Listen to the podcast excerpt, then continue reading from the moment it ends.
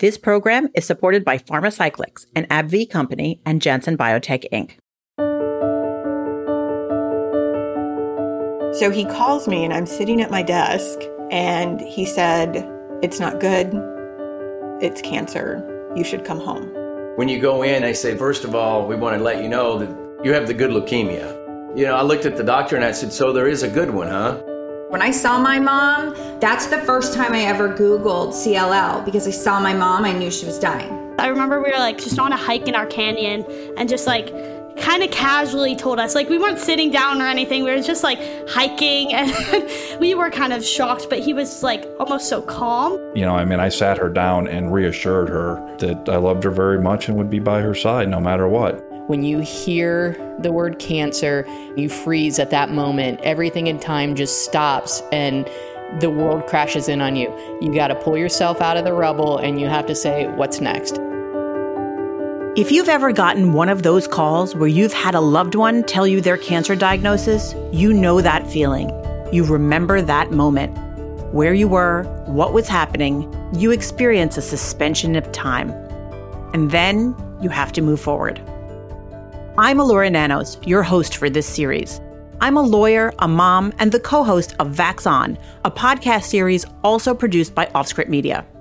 In this series, we talk to people on the receiving end of those phone calls, not the patients themselves, but the unsung heroes of healthcare, the ones who are the co pilots to the patients and take on a multitude of tasks to provide care for their loved ones, who in this case all have chronic lymphocytic leukemia or CLL.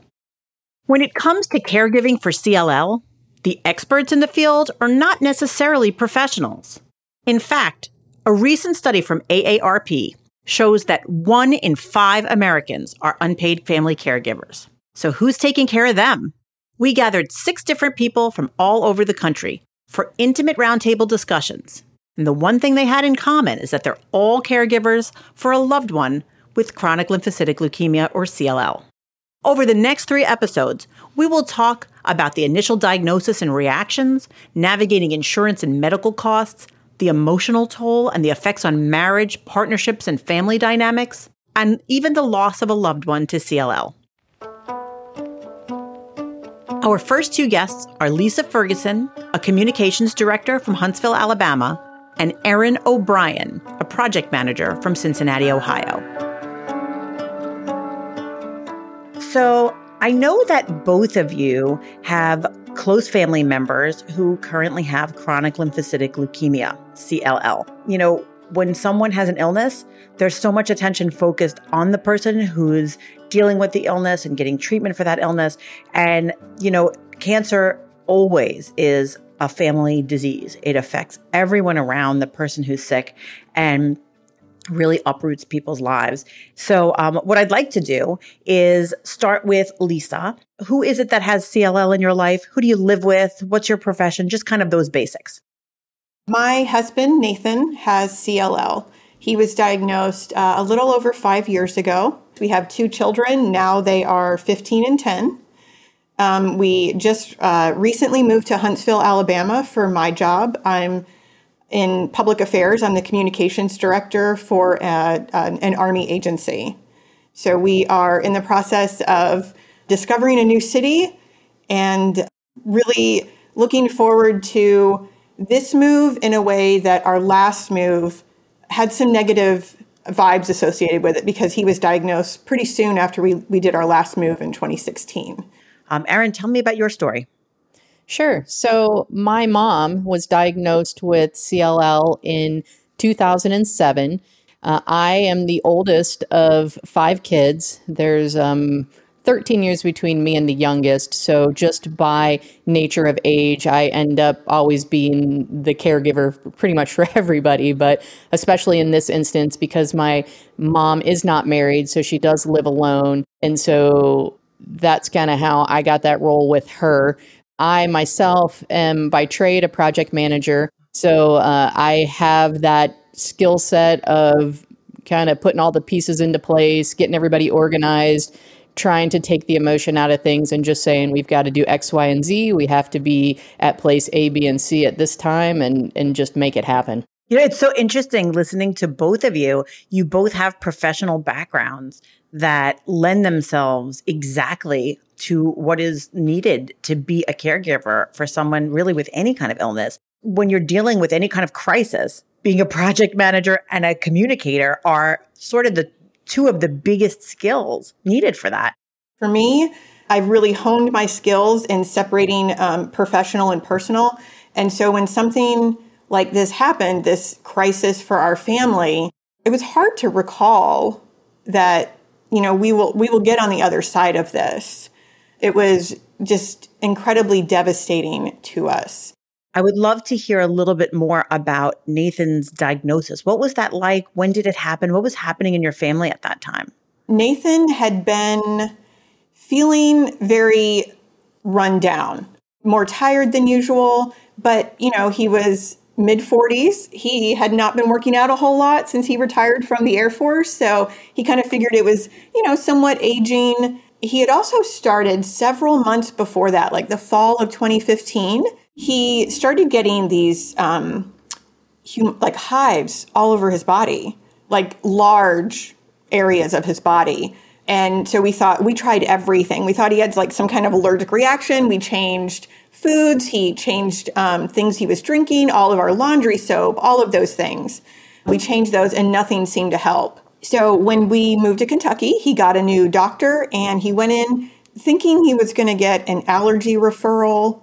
He'd also had like some mild breathing issues. Uh, just figured it was, you know, some kind of allergic reaction. And fortunately, the doctor decided, uh, yeah, he got him an allergy referral, but he sent him, just because of the breathing thing, he sent him for a CT scan. So when that came back right after Memorial Day weekend, what it showed were enlarged lymph nodes in his chest and abdomen area, which they knew was not right. Nathan is a nurse, and he knew, medically speaking, that enlarged lymph nodes were not a normal normal thing. They did that and his white blood cell count came back. It was like 89,000. Um, and we know a normal one is, you know, somewhere between four and 8,000 or something. He knew immediately. He knew that it was cancer immediately? Yes. Did he know anything about CLL? No. And then where where were you that when you found out? How did how did that happen? So when we first moved to Kentucky, I worked in downtown Louisville which is about 45 minutes to an hour away from home. So he calls me, and I'm sitting at my desk, and he said, It's not good. It's cancer. You should come home. And um, I, I was just, it was so far from what I expected. Never, never did I anticipate that he, he was only 44. And it was only a skin rash. Right, right. You know, and, you know, I just, it was the most devastating time that I can remember. And, and Nathan's deployed five times while we've been together. And, you know, those are really hard times, but it has nothing on a cancer diagnosis. I never wanted to be, uh, you know, a single parent.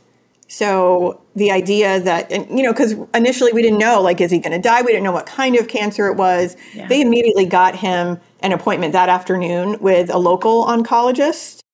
By the time I could drive home and get there, it was time for his appointment. That's hitting the ground running right there. right?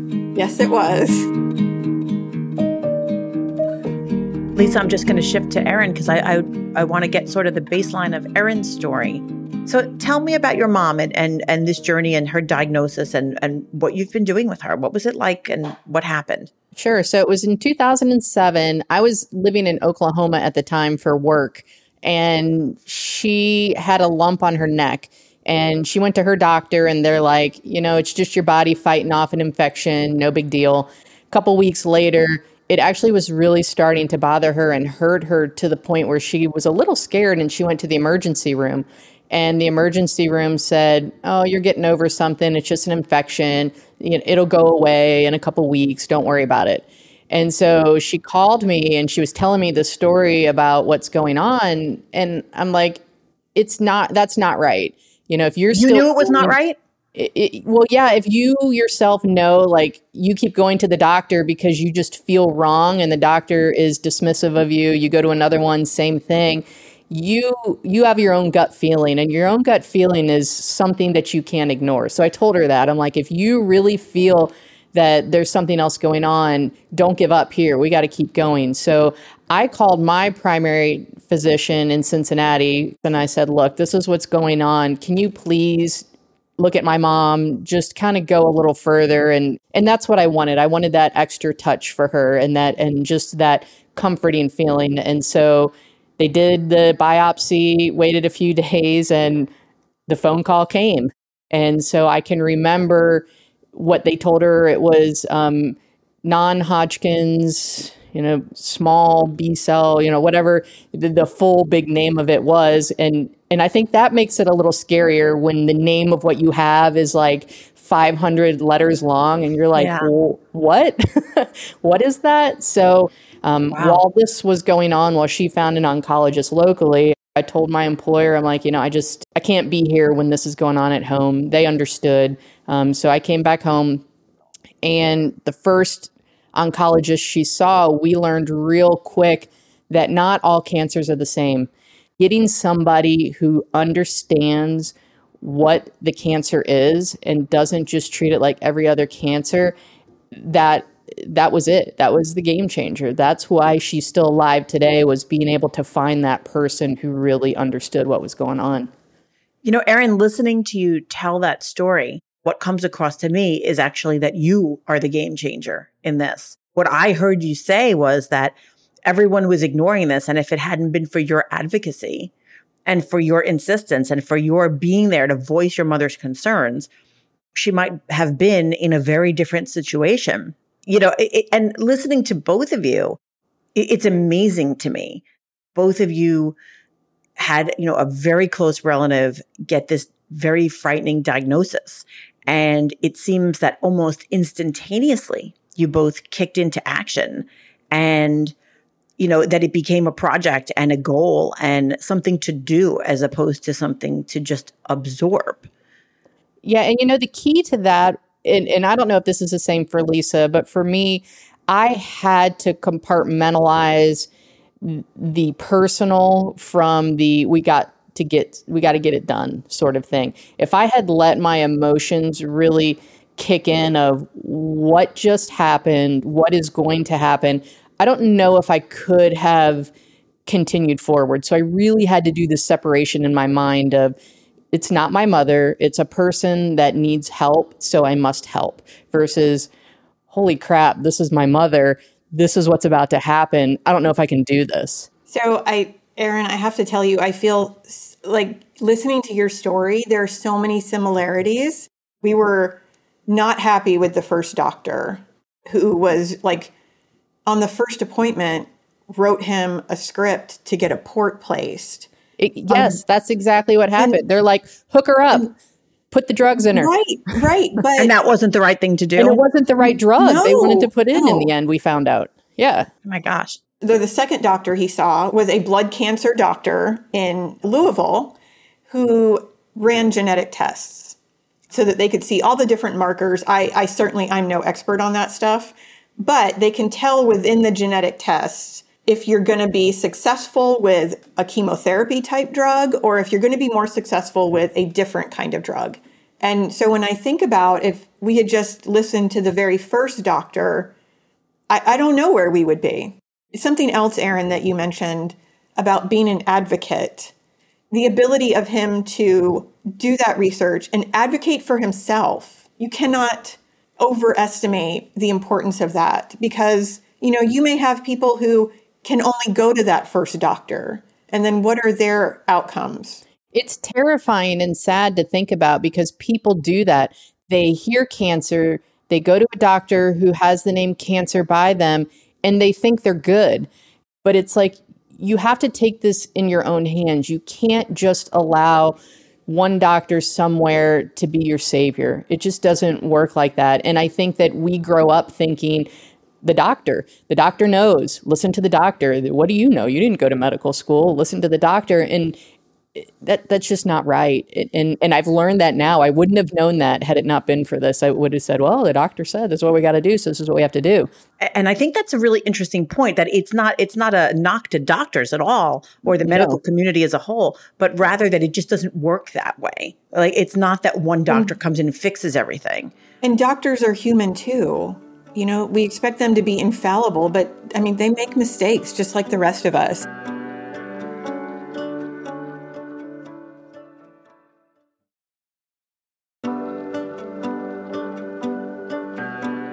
So everyone responds differently in times of crisis. Caregivers naturally rely on their strengths, but often they've got to fake it till they make it. This can be scary and frustrating, but it's in those spaces that we reluctantly discover that our weaknesses are really just underdeveloped muscles. We're stronger than we think we are, and caregivers often surprise themselves with what they're able to accomplish. And sometimes they gain new perspectives and insights where they never expected. So, Lisa, you're now five years in and you've probably found your footing a bit. But in those early days and months, I bet the ground didn't feel so stable. What would you say your main contribution to dealing with this crisis was? So, this is this is difficult. Um, okay, so that summer that he was diagnosed is the lowest I have ever seen him.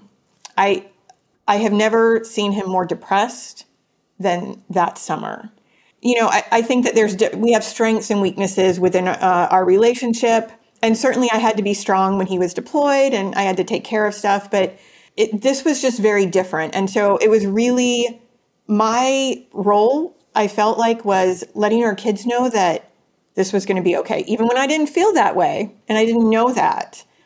So you know, faking it for my kids was what I had to do. I have a handful of times in the 21 years that Nathan and I have been together have I seen him cry.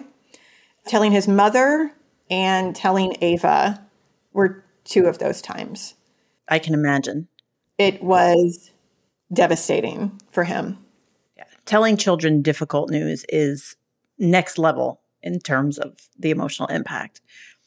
Erin, I you know, you come from this big family, you know, and you're very much the manager it sounds like of information and projects for your for your whole family did you tell your siblings about your mom's diagnosis i didn't have the emotion in it that lisa had because i didn't thank goodness didn't have to tell children or anything like that you know my siblings were adults at this time it was still hard on them but again as adults they take it a little bit differently and they've got their own support systems even outside of us to deal with so for me again it was what do I have to do to make this work? And that was really all I focused on.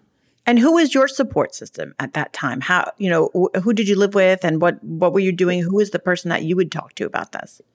Myself. It was pretty much me. You lived alone at the time? Yeah, it was all on me and um again, compartmentalizing. That's the only that was my survival.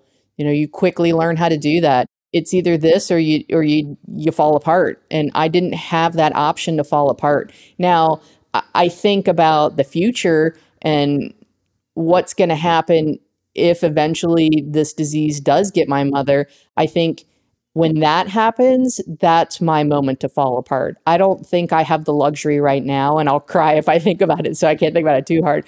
But I don't have that luxury. Crying is acceptable. okay.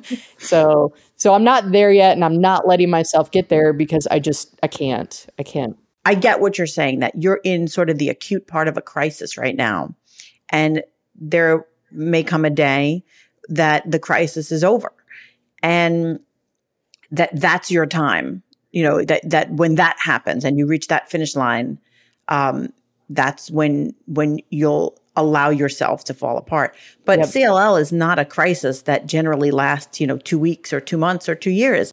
It will be decades because because as you you may find out and i don't know lisa if you dealt with this but the weirdest things would happen to my mom. And, and because cll has an autoimmune component to it. And so she gets these very weird things. So like I'm just waiting all the time when I get the phone call. I'm waiting for the next oddity. So, like, wow. it's not the CLL right now that is like consuming her, but all of the weird things that come along with it that just are a byproduct are the things that you got to deal with. So, so that's what we deal with now. And it's like, is it a oncologist you see? or you know is it something else because who knows what it is that uh, that she's getting hit with at the time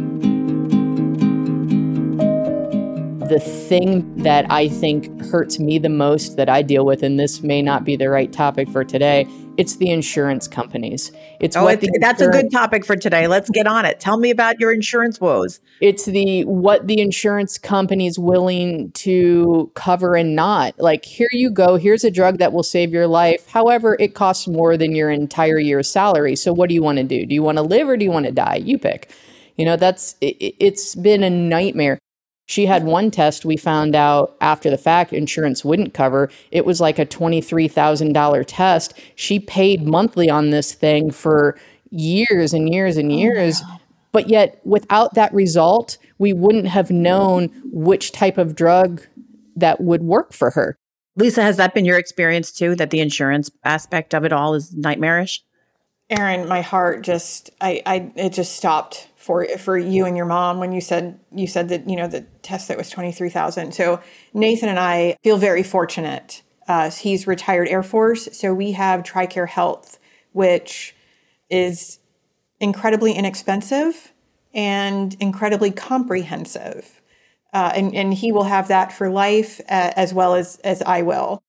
You know, sometimes when I talk with people about healthcare law or insurance companies and you know anything sort of complex i often find that it's the people that are in your position lisa who are dealing with a challenge but realize that what, for whatever reason their circumstances make them fortunate to have a certain kind of resource. Those people are in many respects the best people to understand and advocate for change to a system because you're not bogged down by being a victim of the system as much. So it, it, sort of allows you the perspective to look at it and say, I know that I'm handling this burden with these resources, but I also know that not everyone has access to these same resources. I cannot fathom. I mean, even if he had done chemo with the first doctor, that was going to be like $160,000. What does it say about us as a society that people have to choose whether to pay a bill and eat or cancer treatment? You know, you could die. Like Yeah, you're so sick you can't work. So that was my mom's issue. She wasn't working. Even if you paid, let's say 20%, 20% of $160,000, but you're not working, how do you do that? And I will say, this whole thing has completely changed my political opinion on healthcare. Like, it really opened my eyes and really, I politically changed over this. It became a hot button for me. Why can't we as a country prioritize the health and wellness of our people? If we're all healthier, we're, we're a better country. We have more people who can contribute to our society through jobs, through volunteering for things. If we have healthier people, how is this not something that we can prioritize as a country? One of the things that comes through listening to both of you talk about this topic is the need for voices like yours. And, you know, the unfortunate part is you're both caregivers for someone with a serious illness. So I'm sure that, you know, political advocacy is not really on the top of your list of to do items uh, right now because you're busy. You know, you have your families and you have things to do. Um, if it would work, I would do it. I don't think it would work. If I thought it would work, um, I, I, would go with you, Erin. We could go yeah. and testify to Congress. I would do it. I would do it. I think I speak for many when I say it is clear that when you're hearing from the voice of someone from the inside, like the two of you. It is so meaningful and it is not, it's not something that can be discounted. So, I mean, keep speaking about it to everyone, not just to people who are in power, but to everyone, because the more people that understand and care, the more important it is. So, I mean, I, I really thank both of you for that because, I mean, that's huge. the whole thing across the country is flawed. I mean, that's just that that's Agreed. just it. And and it's an important enough topic that my my thought and my point is it should be looked at. People should be looking at this. It, it, it's broken. It's broken everywhere. You're very right that the that the two main points that are just inarguable are this is important and this is complicated.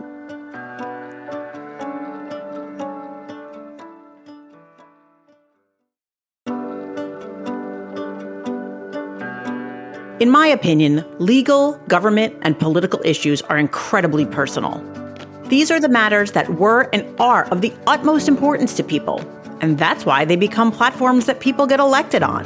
While we could have done a completely separate episode just on insurance, I wanted to dig deeper and ask them about their support systems and coping mechanisms. Lisa, you mentioned that Nathan has been deployed five times. As part of the military community, did that experience of having to rally and hold your family together when he was gone, did that help you in any way manage this crisis? being a military spouse and a military family forces you to be strong in a way that I, I think if you know if your husband is gone for eight months or longer it forces you to learn new things because you know i didn't I, You're killing the bugs yourself, aren't you? Um, yes you kill the bugs and like why won't that thing stop beeping? You thought you changed the batteries out of the smoke detector and, and it's literally at two in the morning it's going fire fire fire and you're like what is going on?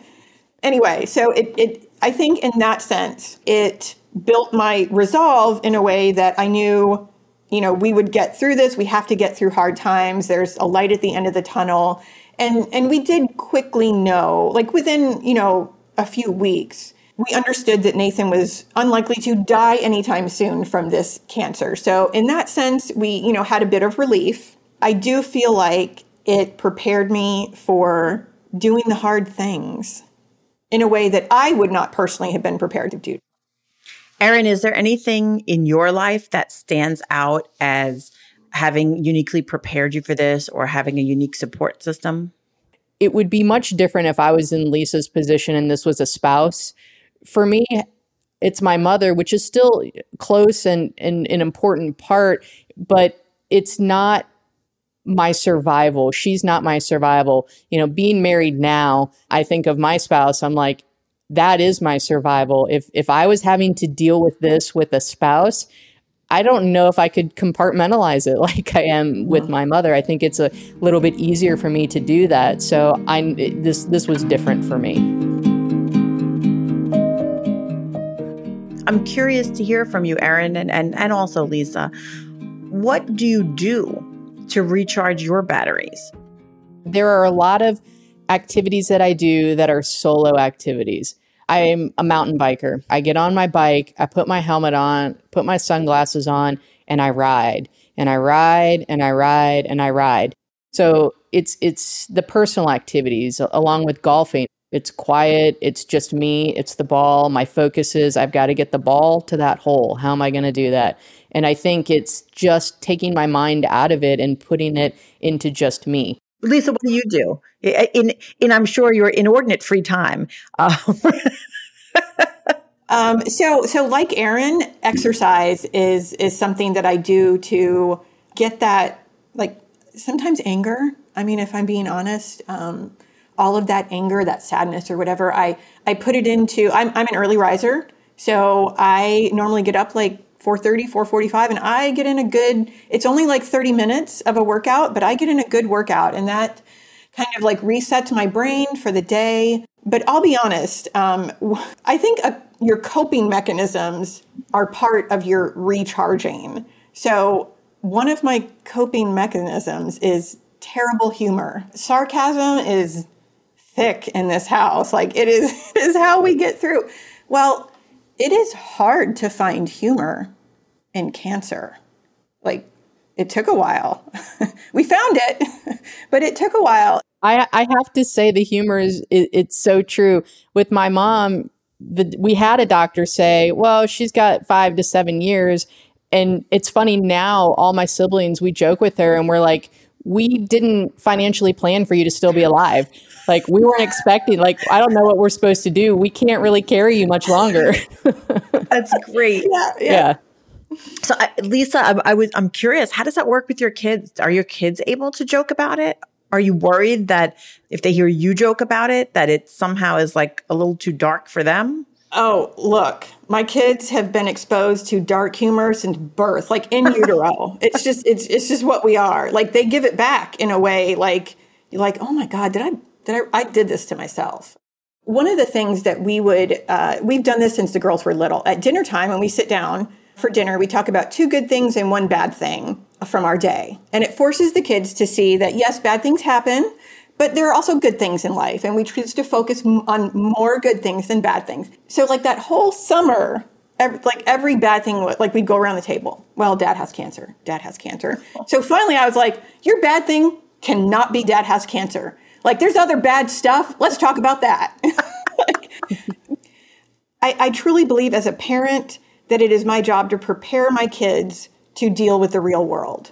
So I, I'm not one to insulate my kids. I, I want to, in increments, expose them to the harsh reality of life so that when they're adults and they're on their own, they can make, you know, good decisions and they know what to expect. Life hasn't been this, you know, big bubble wrapped, lovely rainbows and unicorns type of thing. So Uh, have you prepared them for the the potential for Nathan's condition worsening? no, I admit we haven't because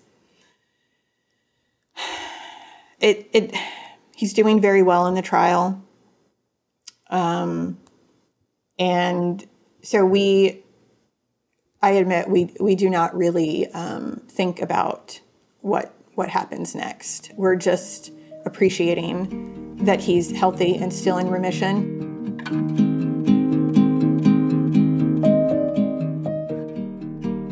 Listening to your stories, it really, really feels from the outside like the two of you are experts in caregiving. And and I know that you probably don't feel like experts, but but to those of us on the outside, you have walked this road that is so hard and you've put so much of yourselves into it. So I would love to hear from each of you. I'll start with Erin. What are some things that you've learned that you would want to pass on to someone else who now is a caregiver for someone with CLL? Second opinions. Like you can't go with the first thing that you hear. You can't go with the first doctor and you may end up back to the first doctor, but you got to give it a chance. And and I tell everybody who ever mentions that they or somebody in their family has cancer, I always tell them you got to do your research. You have to do your research. When you hear the word cancer and you hear uh, what it is, you're you're stuck. You're frozen. You freeze at that moment. Everything in time just stops and the world crashes in on you. You got to pull yourself out of the rubble and you have to say, what's next? We got to figure this out. We need to keep moving. Well, I, I wholeheartedly second and third on Erin what she said. Um, go for a second opinion. Go for that third opinion if you feel like that's what you need to do.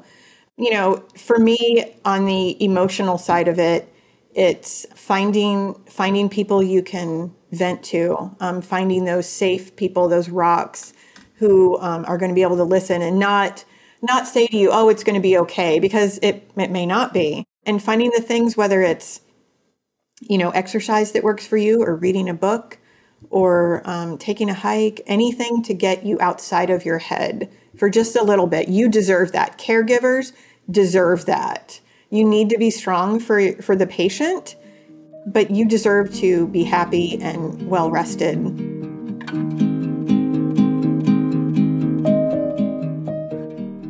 Cancer is never going to be a fun road to walk. Uh, the healthcare system is never going to be perfect to navigate.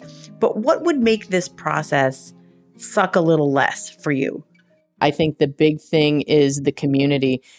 The CLL community is strong, it's global. There are people who experienced what you've experienced. You know, I, I put so much into what they've done for us and, and me and my mom. It's just been phenomenal. I agree that the CLL community has been wonderful. And and honestly, even here listening to Erin's experience with her mom, who had a very different presentation of CLL. You know, it can widely vary. So hearing um, what she's experienced and knowing, oh, okay, so if this happens with Nathan, you know, I know that there's someone out there who has experienced this as well. Anybody that can listen and not feel as isolated as I felt when he was diagnosed, I I want I want that for someone. I want them to feel like there's somebody out there for that knows how they feel. Do, do you folks have anything that you'd like to ask each other now that you've heard each other's stories? I think I would ask Lisa, "Hey, do you want to be my friend?" yes, yes, I would love to. like we should be friends. I'm so glad you guys asked me to do this because now I found another person, Erin. And I think it's finding your people as a caregiver too, like finding Lisa. Yeah. You know, I think that that really does help. I'm sure no one understands like someone else who is walking that same road. Absolutely. So find your people. Find your people.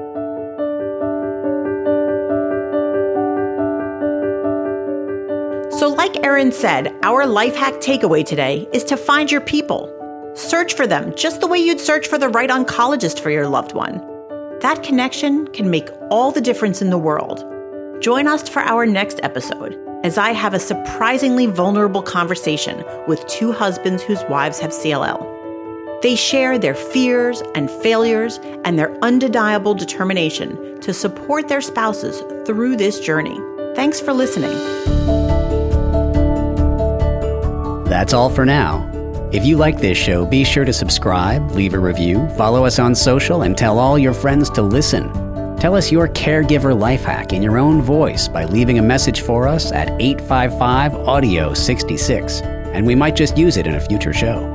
Caregiver Life Hacks is a product of OffScrip Health. We are a healthcare engagement company built for patients and caregivers by patients and caregivers. Our executive producers are Matthew Zachary and Andrew McDowell. Our senior producers are Joey Brenneman and Ariel Nachman. Our host is Elura Nanos. Caregiver Life Hacks is recorded by Ariel Nachman, mixed and edited by Kyle Moore, and written by Joey Brenneman. For advertising and media inquiries, email media at offscrip.com. That's media at offscrip.com. For more information, visit offscrip.com.